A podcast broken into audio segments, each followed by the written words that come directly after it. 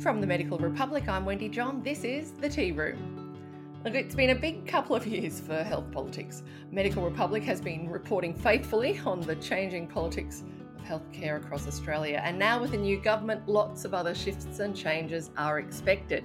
Now, I know that you are busy enough at the front line of healthcare as much as the politics impact you, it's not the only kind of news that you want to have to read. So I've invited one of the Medical Republic's political reporters, Francis Wilkins, to join us in the tea room today.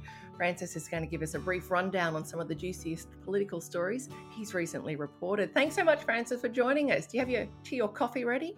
Being the tea room, I definitely had a cup of tea, and I've also got plenty of warm winter woolies on because of the temperature. So yeah, yeah, good to go tea and winter woolies. It's the weather for it. Now, Francis, there are lots of motherhood statements bandied about during the election campaign, but some doctors are saying that health wasn't a high enough priority. There wasn't decent debate and discussion about it prior to the election. So, our Prime Minister Albanese promised yet another committee, the Strengthening Medicare Task Force, to be chaired by the uh, incoming or the Federal Health Minister, Mark Butler. Do you know if there's been any progress on this at all?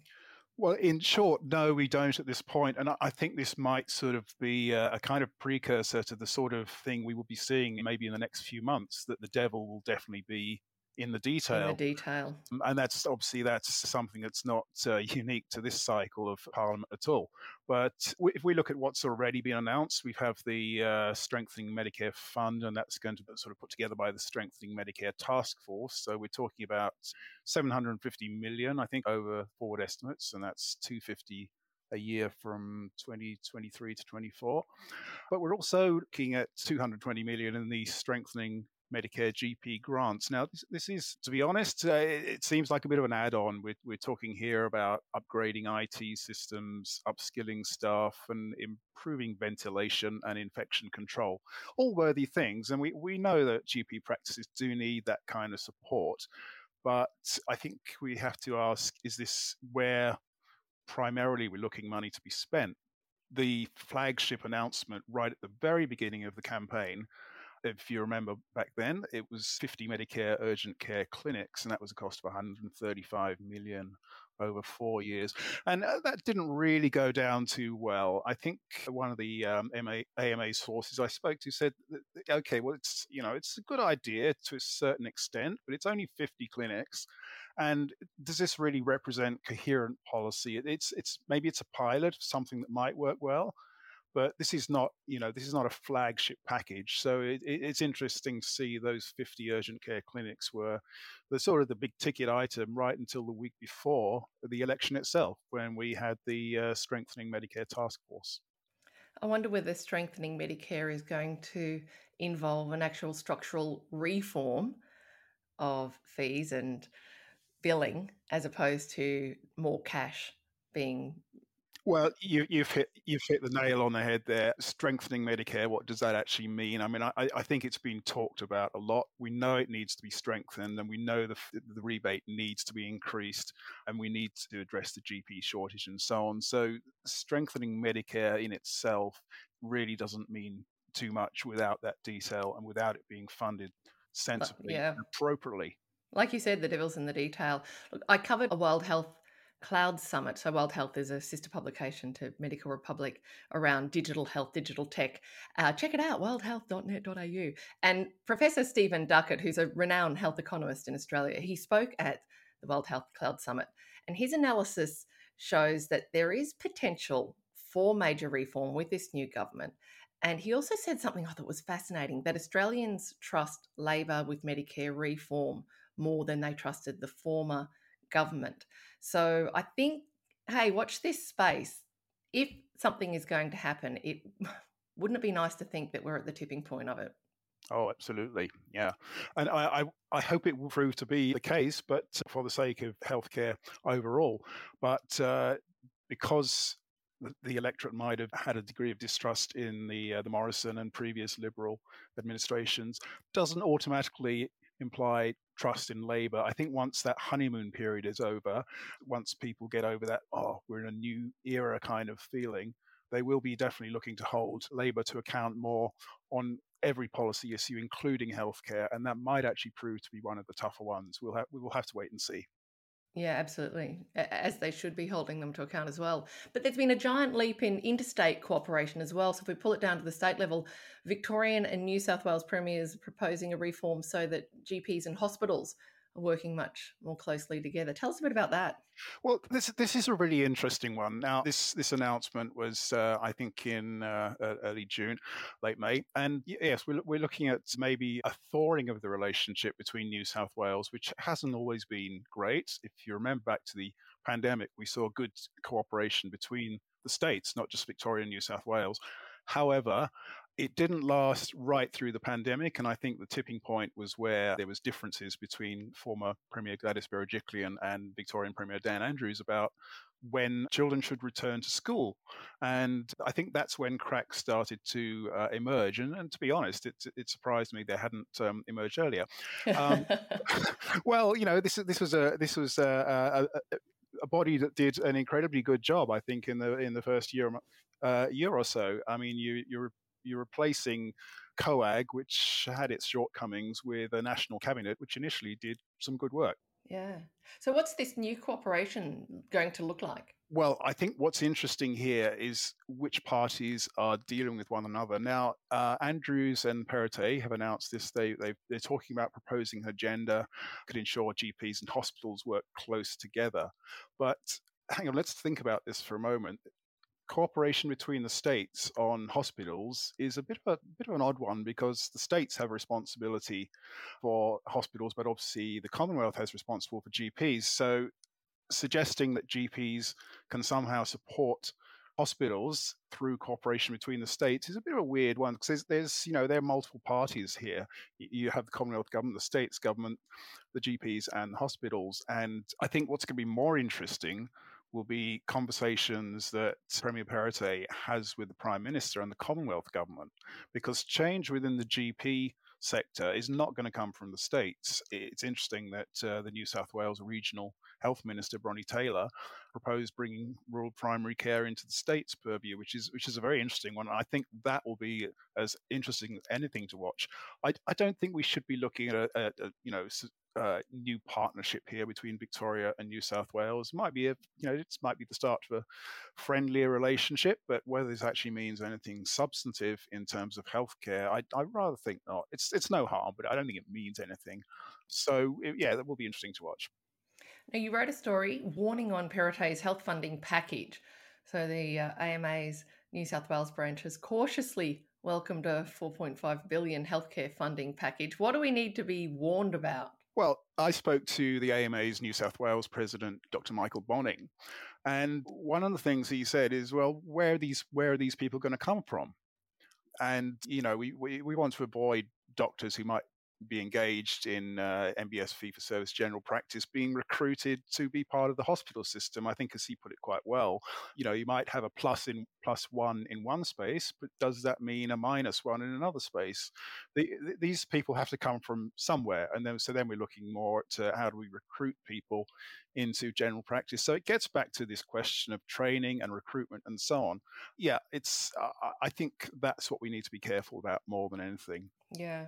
And it's hard to recruit and train people for a profession when the underlying funding structure is still really unsatisfying for a lot of doctors. Absolutely, so, and I think what we're, we're as, as, you can sort of see through the conversation, we're, we're going back to ideas that have been articulated articulated over and over again. This is one of the challenges of the Medicare task force. You know, we don't need to be digging in, see, asking ourselves what is the problem. The AMA, RACGP, ACRRM, and so on have really articulated this over many years. We know what the problem is. We, we just need it to be addressed. Health practitioner regulation. It's also a bit of a hot topic. So how complaints? Oh, it is, isn't it? Yeah. Oh my well, gosh. We we've probably uh, all seen the stories in nine newspapers and maybe seen 60 Minutes and so on of these, quite frankly, bizarre medical procedures. If you haven't seen the video, even the um, uh, the the written copy is enough to send a chill down your spine. And the regulation, we're looking at things like uh, patient testimonials, whereby influencers on TikTok and so on can convince people, and uh, certainly those most vulnerable are going to be young women, that they do actually need to have this procedure. They do need that liposuction to look good. And one of the things that we're talking about in regulation here is should these testimonials and advertising, when it relates to a regulated health service, uh, should should that be allowed? Now, the national law is currently being considered in Queensland, which is the the lead jurisdiction for the national law. The uh, Queensland Environment uh, Health and Environment Committee met last week uh, on Wednesday, and they're, they're due to report their findings on the 1st of July. And one of the uh, considerations there, which has worried doctors, is the lifting of the ban on advertising regulated health services. And th- this is precisely what they're looking for. These testimonials would then become not a problem at all. And do we really want to see these things out in the public domain? I, th- I, think from a health perspective, it's fairly clear. Where did that push come from? Well, the, their health ministers signed off on it. Maybe he's got a really good TikTok profile and just. quite quite possibly. But uh, sort of from GP perspective, there are other sort of very uh, significant amendments to the national law which were considered last Wednesday and which will be considered in the final report. And one yes, of those is the uh, disciplinary yeah, action. Disciplinary action. That's right. Now, one of these would be uh, uh, an amendment for disciplinary action to be taken against health practitioners while unregistered. And the RACGP has said that we already have the mechanism to do this. So removing that uh, provision doesn't really make sense. But I think more of concern to GPs is this proposal to allow information on complaints to be made public before investigations are complete. Now, this is this is a major worry. You know, the, the GP who's done nothing wrong and yet has even the word complaint or even the, even the smallest hint that something is not right going out there in the public domain that's not a good look.